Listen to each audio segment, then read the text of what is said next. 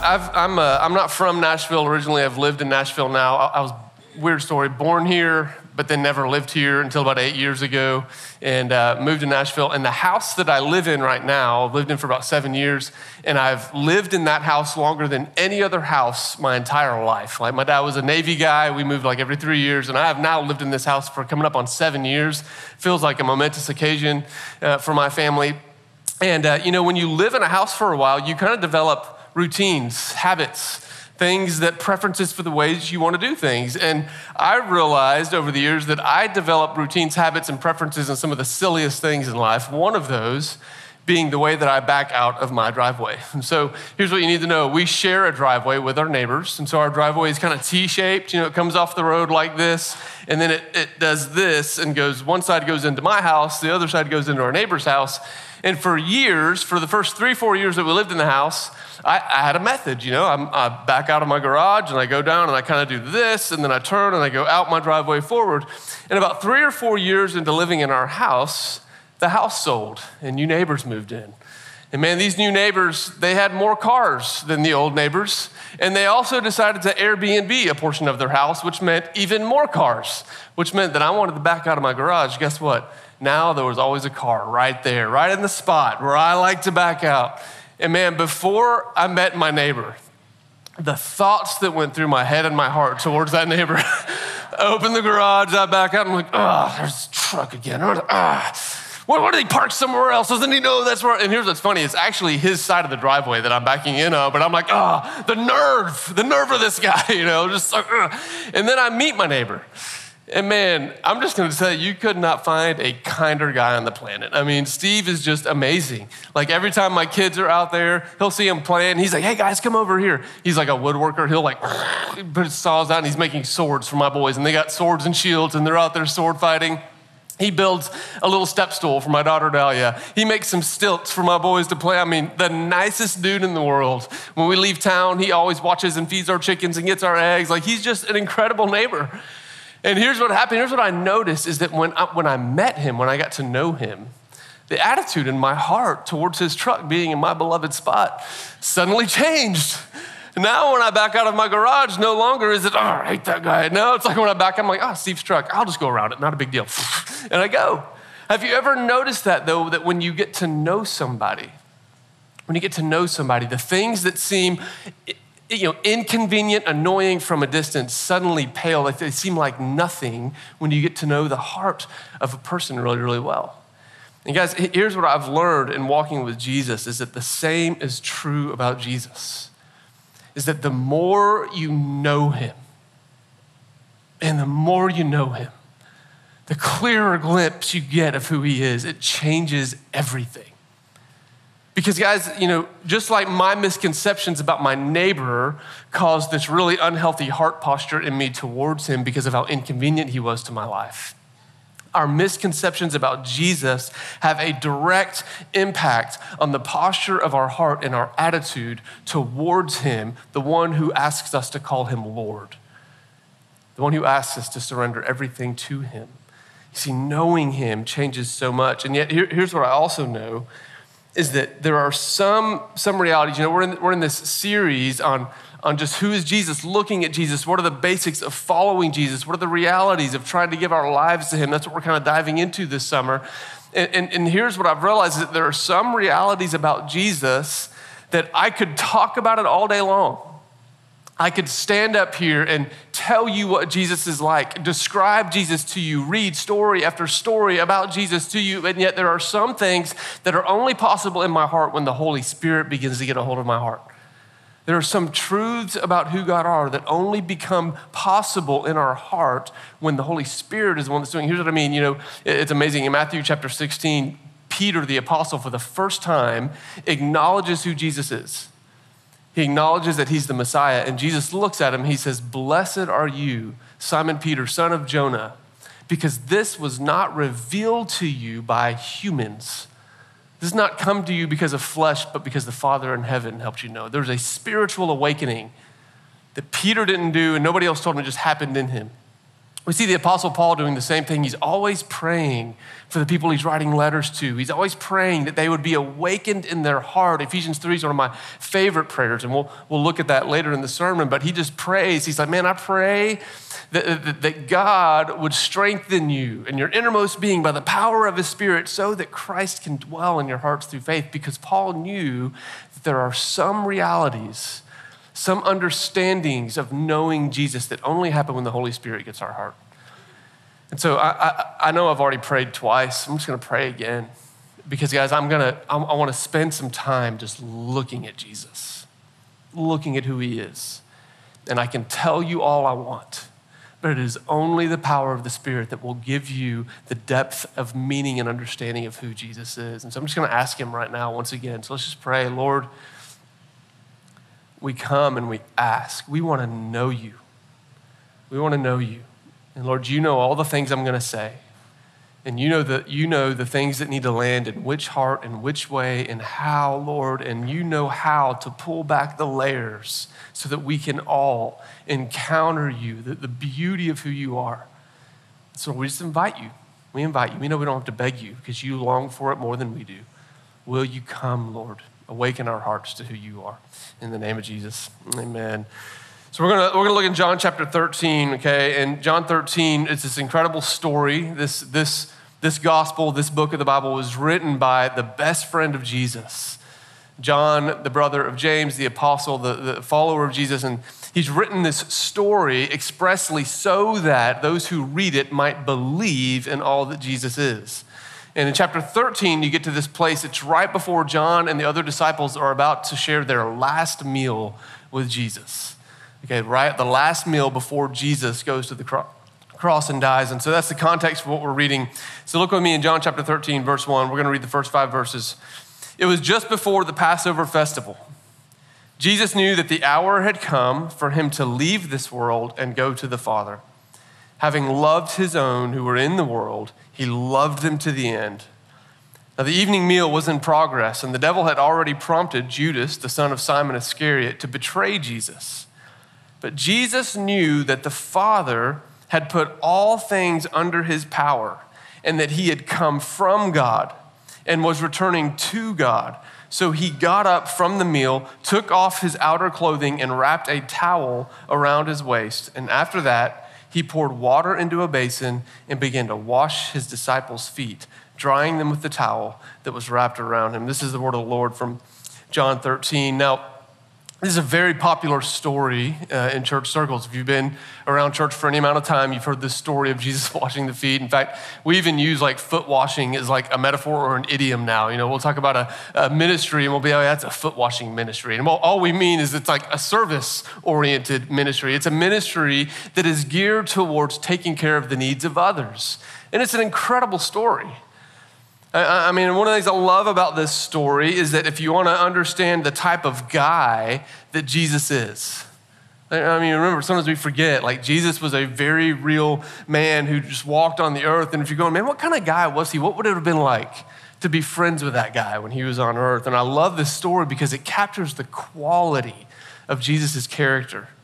You know, Jesus he's that type of friend. I don't know if you've ever been around someone like this where you get together with a group of friends for like a dinner party and everybody eats their fill and you're at the end of a really good meal and your belly's full and you just want to kind of just sit there and enjoy the, the goodness of a full belly, maybe sip a cup of coffee and a small piece of dessert as you all just revel in the goodness of the meal that you just enjoyed. And Jesus is that friend in the middle of when everybody else is starting to just kind of sit there and enjoy the meal. He sneaks away and goes into the kitchen and begins to tidy up and clean up all of the dishes so that everybody else can enjoy that moment of stillness.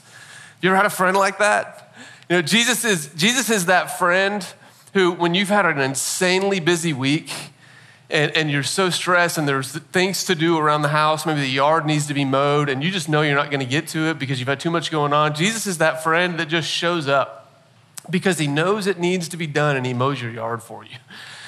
Jesus, Jesus is that type of friend that, you know, I remember when I was in college, I lived in a dorm room with a bunch of other guys. Man, if one of us got sick, It was like, you're on your own, bro. See you later. Just stay in bed. Don't come near us. Don't get us sick. We don't want anything to do with what's going on. Jesus is that friend that doesn't clear himself away from you, but he draws near to you. He brings you what you need while you're stuck in bed sick. He might even clean up after you after you've been sick. This is the type of friend that Jesus is. And, and it's like, man, no wonder wanted people wanted to be around him. Who does not want a friend like this?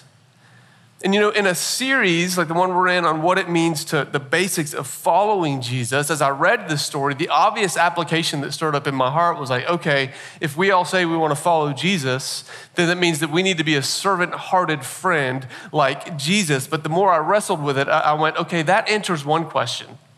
That answers the what of following Jesus. What does it mean to follow Jesus? What does it look like to follow Jesus? It answered the what, but I, I found myself wrestling with the idea that, man, it doesn't quite answer the how.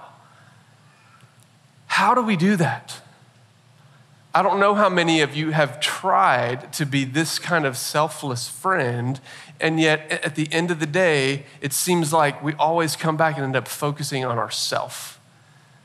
Man, it doesn't matter how hard I try to be selfless. It just seems like I always end up focusing on number one. I always end up looking at how it's going to affect me. And sometimes I will even do selfless looking things because I know that others will see it and it will make me look good. it's like, man, how depraved am I? And I began asking this question like, Lord, I know you want us to live like this, but man, how do we do it? Is it possible? Is it possible for a human being that seems to be naturally wired for self preservation, for self focus, for self gratification, for self centeredness? Is it possible for a broken human like me to become as selfless as Jesus? And if so, how in the world does that happen? And you know, I, I think the, the how, I love it. We see it answered in this story. John, Jesus' friend, he gives us the answer like, how did Jesus do it? How did Jesus manage to be that selfless? And I love what he says. Look in verse three. He says, Jesus knew, this answers the how, Jesus knew that the Father had put all things under his power, that he had come from God, and that he was returning to God. So he got up you know the basic simple answer into how this how jesus did this how he did it was this that jesus knew who he was jesus knew who he was he knew he came from god he knew he was returning to god he knew that god had put all power under him that he had access to all power and then he got up. Jesus knew who he was. He did not have an inflated view of himself, if that's even possible. He also did not have a lower or a falsely humble view of himself. Jesus knew exactly who he was. He could not be manipulated by flattery, by people trying to puff him up. He, he could not, you know, he, he, he, he did not like, he didn't have this, this need to prove himself or to prove anything about who he was to anybody else. His power did not corrupt him in any way. Man, he just knew exactly who he was. And knowing who he was empowered him to be lowly. It empowered him to go lower, to be the servant. You know, I, am convinced, I've become more and more convinced of this, that the way forward for any follower of Jesus who wants to look like Jesus it is not Aaron, try harder to be more selfless. Aaron, try harder. Aaron, try harder. Guys, I'm just telling you, the way forward is very much like it was for Jesus. Yes, part of it is I need to know myself. That's what the culture would tell you. Hey, know yourself and everything be great. But I'm just telling you guys, that's secondary to what I'm about to share.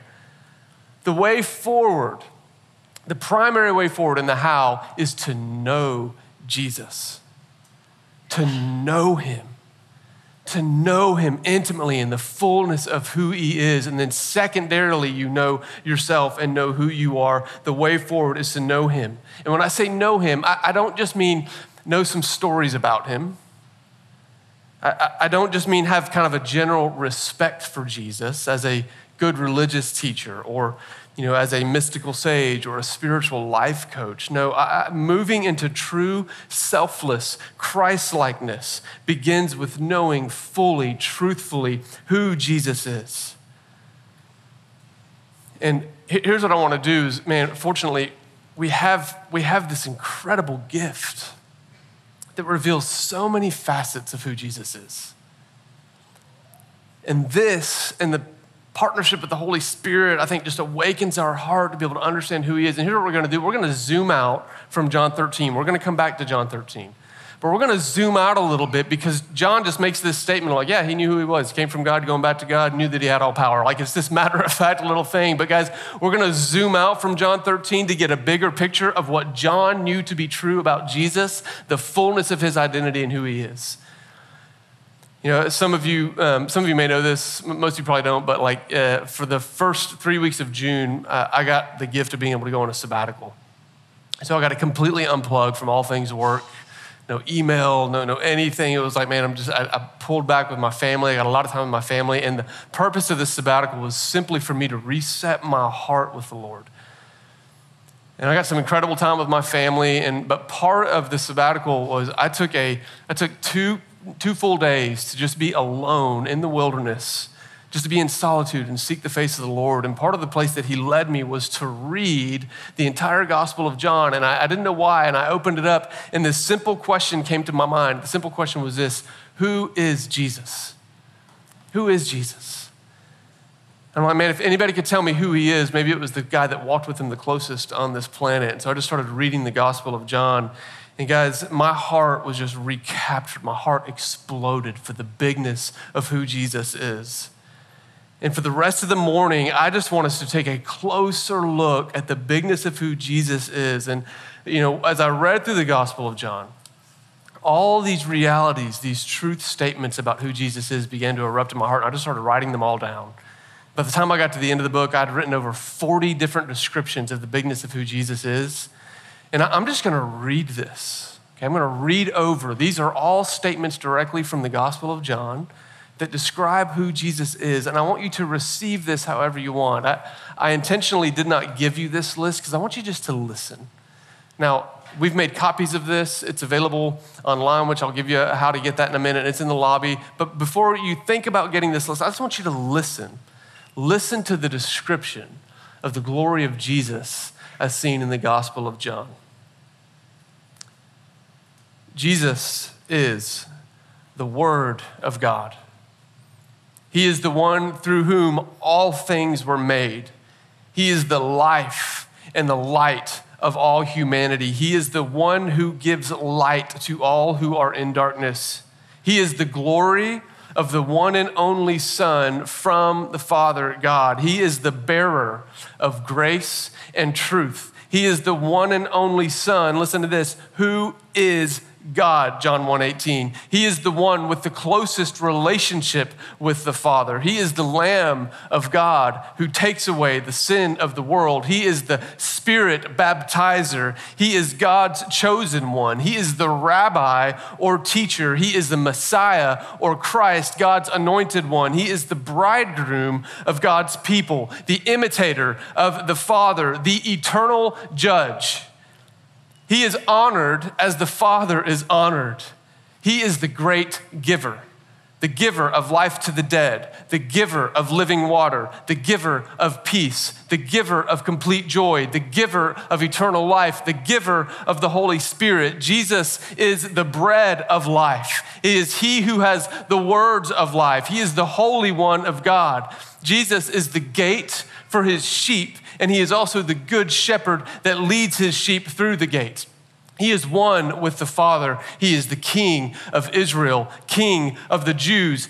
He is the Lord on his throne, as seen by the prophet Isaiah in Isaiah 6. Now, that sounds random, but if you've never read Isaiah 6, 800 years before Jesus was on the earth, this man Isaiah gets a divine vision of the heavens and the glory of the Lord filling the room. And what John tells us is it was Jesus on the throne that Isaiah fixed his eyes on that brought him to his knees, staggering under the weight of glory. Jesus is the sent one and the one who sent He is the way. He is the truth. He is the life. He is the only way to God the Father. He is the revelation of the Father. He is the true vine. He's the only source of good fruit. He is the co owner of the universe with the Father. He is risen from the dead, and He is the one who sends His followers into the world with the gospel of good news. This is who the gospel of John holds out that Jesus is. This is Jesus. This he is the one that we that we give our lives to. This is who Jesus is. And guys, I'm just going to tell you if you want to, to know him, if you want the fullness of walking with him, we have to allow Jesus to be fully Jesus. You see, what happens if you have a small Jesus, then you have a small response to Jesus. If you have a small Jesus, then you have a small level of obedience to Jesus. If you have a small Jesus, then you have small faith in Jesus. Guys, when we diminish any part of who Jesus is, we miss out on part of what it is that he's trying to give us. And, and this is very practical. This is not just like this you know, sky high theology. I want you to understand. Like this week, this week, we're fasting together. Like on Wednesday, we're gonna fast. And I'm just gonna tell you that if, man, if you don't know Jesus as the bread of life, then fasting feels hopeless, burdensome, and pointless. But man, when, when you get a glimpse of Him, when you understand Him as the bread of life that sustains us better than any physical food we could put in our mouth, then man, you're ready to let go of anything to take hold of Him. Man, when, when you diminish the all encompassing beauty of who Jesus is. He's beautiful. I don't know what it is that catches your eye and makes you freeze and your heart skip a beat, but I'm just telling you, Jesus is better. He's more beautiful. And when we diminish his beauty, then we become enraptured with the things of this world and we become deceived to think that lesser things are the greater things and we miss out on the greatest thing. Guys, we have to allow our hearts to meditate on, to take in the limitless wonder, the breathtaking beauty, the matchless splendor of who Jesus is. You know, I, I want to encourage you get this list. Get it as you leave here today, the hard copy. You can find it online. We have a slide, there's a URL. You can go to ethoschurch.org slash who is Jesus get the list and just spend some time this week, like meditate on it. All the scripture references are there. Go read about who Jesus is. You know, and this is just one book of the Bible.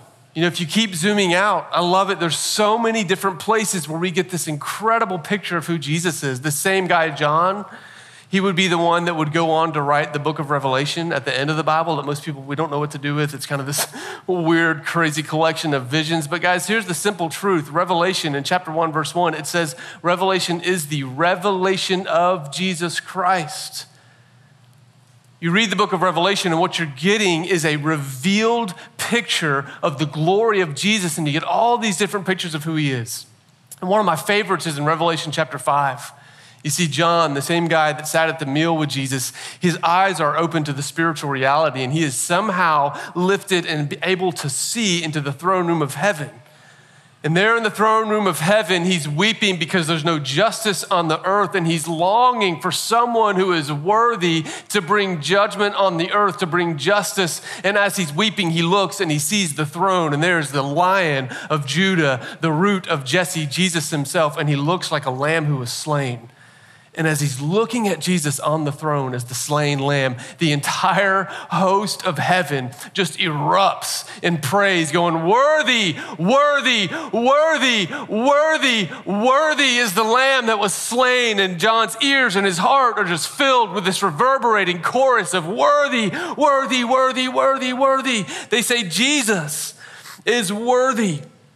He is worthy of power. He is worthy of wealth. He is worthy of wisdom. He is worthy of strength. He is worthy of honor. He is worthy of glory. All of these things that he's worthy of, they're just singing it. And I love this. You begin to ask the question man, what makes him worthy? What makes Jesus worthy of all power?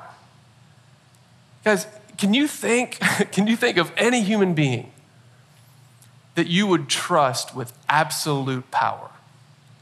Absolute. I mean, I think about every time we have a presidential election, one of the things that comes up in the US is like, man, man, whoever this man or woman is, is like, whoa, do we, man, we got to think about the fact that when they come into the Oval Office, they have the power to open this thing and push a red button that can launch nuclear war. Do we trust them with that kind of power? Are they worthy of that kind of power? And all of us kind of go, I don't know, is any human worthy of that power? What about wealth? Can you think of a single human being that you would trust with the entirety of the wealth of the universe? We've all seen what wealth does to people, right? We've seen that immense wealth has this tendency, when combined with power, of corrupting even the best of human beings.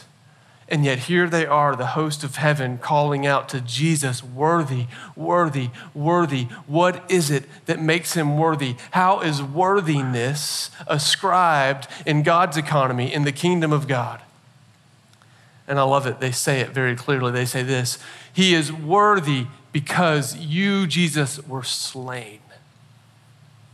You're worthy because you were slain. You're worthy because you laid down your life. Guys, if you wonder, like, what in the world, what makes Jesus so worthy? Guys, Jesus is worthy of absolute power, absolute wealth, absolute strength, absolute praise, because he has shown us what he will do with that kind of power and that kind of strength. He laid down his life at the cross, he laid it all down. Now, here's the thing that I've wrestled with is I think sometimes in our culture, the idea of Jesus dying for us can feel just a little too abstract. Like many of us kind of just go, well, I, you know, why did he have to die for me? You know, the reality is in our culture, we've become detached from the idea that our sins have any real consequence. We, we, don't, we, don't, we just don't understand the weight of sin. We don't understand that the things, the, the, the, the evilness that's in our own hearts, the wickedness that's in our own hearts, the selfishness that's in our own hearts, we don't understand the consequence, the weight of it. And so it's hard for us to get our minds around this idea that somebody would have to die for us. And this is one of the things that I love about the story in John chapter 13. We're going to zoom back in on John 13 here. You see, John 13 gives us this relatable and human picture of why Jesus is worthy of absolute power, absolute wealth, and absolute glory. What does Jesus do with his power?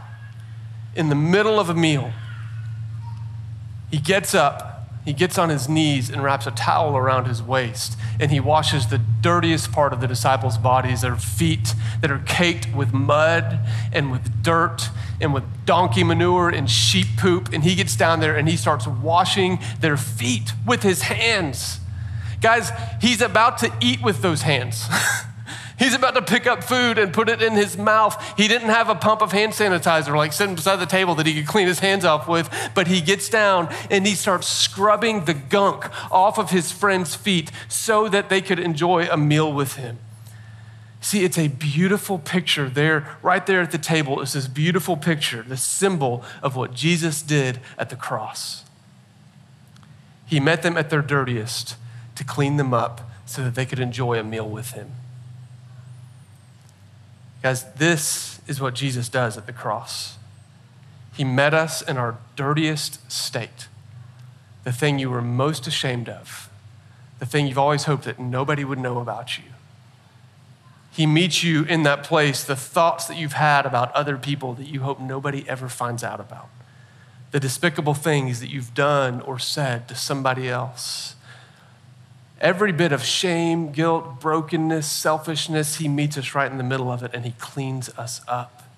He says, Hey, all the weight of what you carry, I'll take it right here. I'll take the weight of it. He laid down his life for us so that we can feast with him. Guys, I, I don't know what your picture of heaven has been, but I'm just telling you, it's way better. it's way better than anything you're imagining. You know, we will actually feast with Jesus. Go read Isaiah 25. Beautiful. We will feast with him, and he meets us and he cleans us up so that we can feast with him for eternity. And it starts with just knowing Jesus. Man, knowing him. And the more we know him, we get this clearer picture of who we are. And we begin to realize, man, we need this. I love if you keep reading the story, and this is where we'll land the plane here. If you keep reading the story, verse 6. So Jesus came to Simon Peter, who said to him, Lord, are you going to wash my feet? and Jesus replied, Do you not realize now what I am doing, but later you will understand? No, said Peter, you shall never wash my feet. And Jesus answered, Unless I wash you, you have no part with me. Unless I wash you, you have no part with me. And then, Lord, Simon Peter replied, Not just my feet, but my hands and my head as well. And I love this response of Peter. Guys, if you want to understand who you are in light of Jesus, most of us are like Peter in one of two ways. The first thing Peter says is, ah, I don't really need that. I'm okay, Jesus. Don't wash my feet. A lot of us think we don't know that we need, we don't know that we need it, or we don't want to need it. And then when Peter finds out, he says, Well, you don't have any part with me. Peter's like, Okay, then just do, do you wash all of me? You know, so Peter's like, Yeah, I'll just show you, Jesus, how, how much I want it. Let me just prove to you how much I want it, Jesus.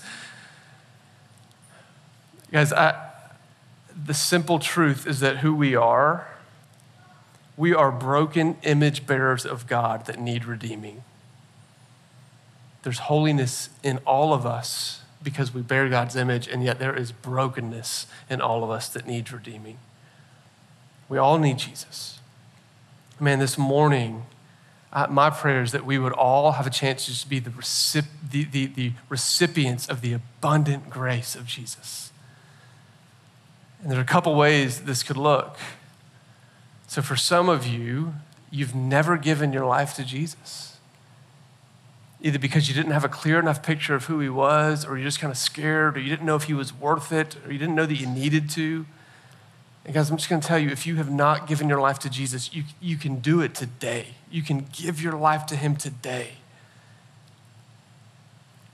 And if you want to do that, if you're curious about how to do it, we'll have men and women at the Respond banner. We'd love to pray with you. We'd love to show you how you just let Jesus be your Lord, how you let Him be your Savior. We can talk to you about baptism that's coming up. Like you can give your life to Him today if you want to do it. And some of you, some of you, man, you just need to know Him more and you know you want to know him more. And you've maybe wondered how to do that.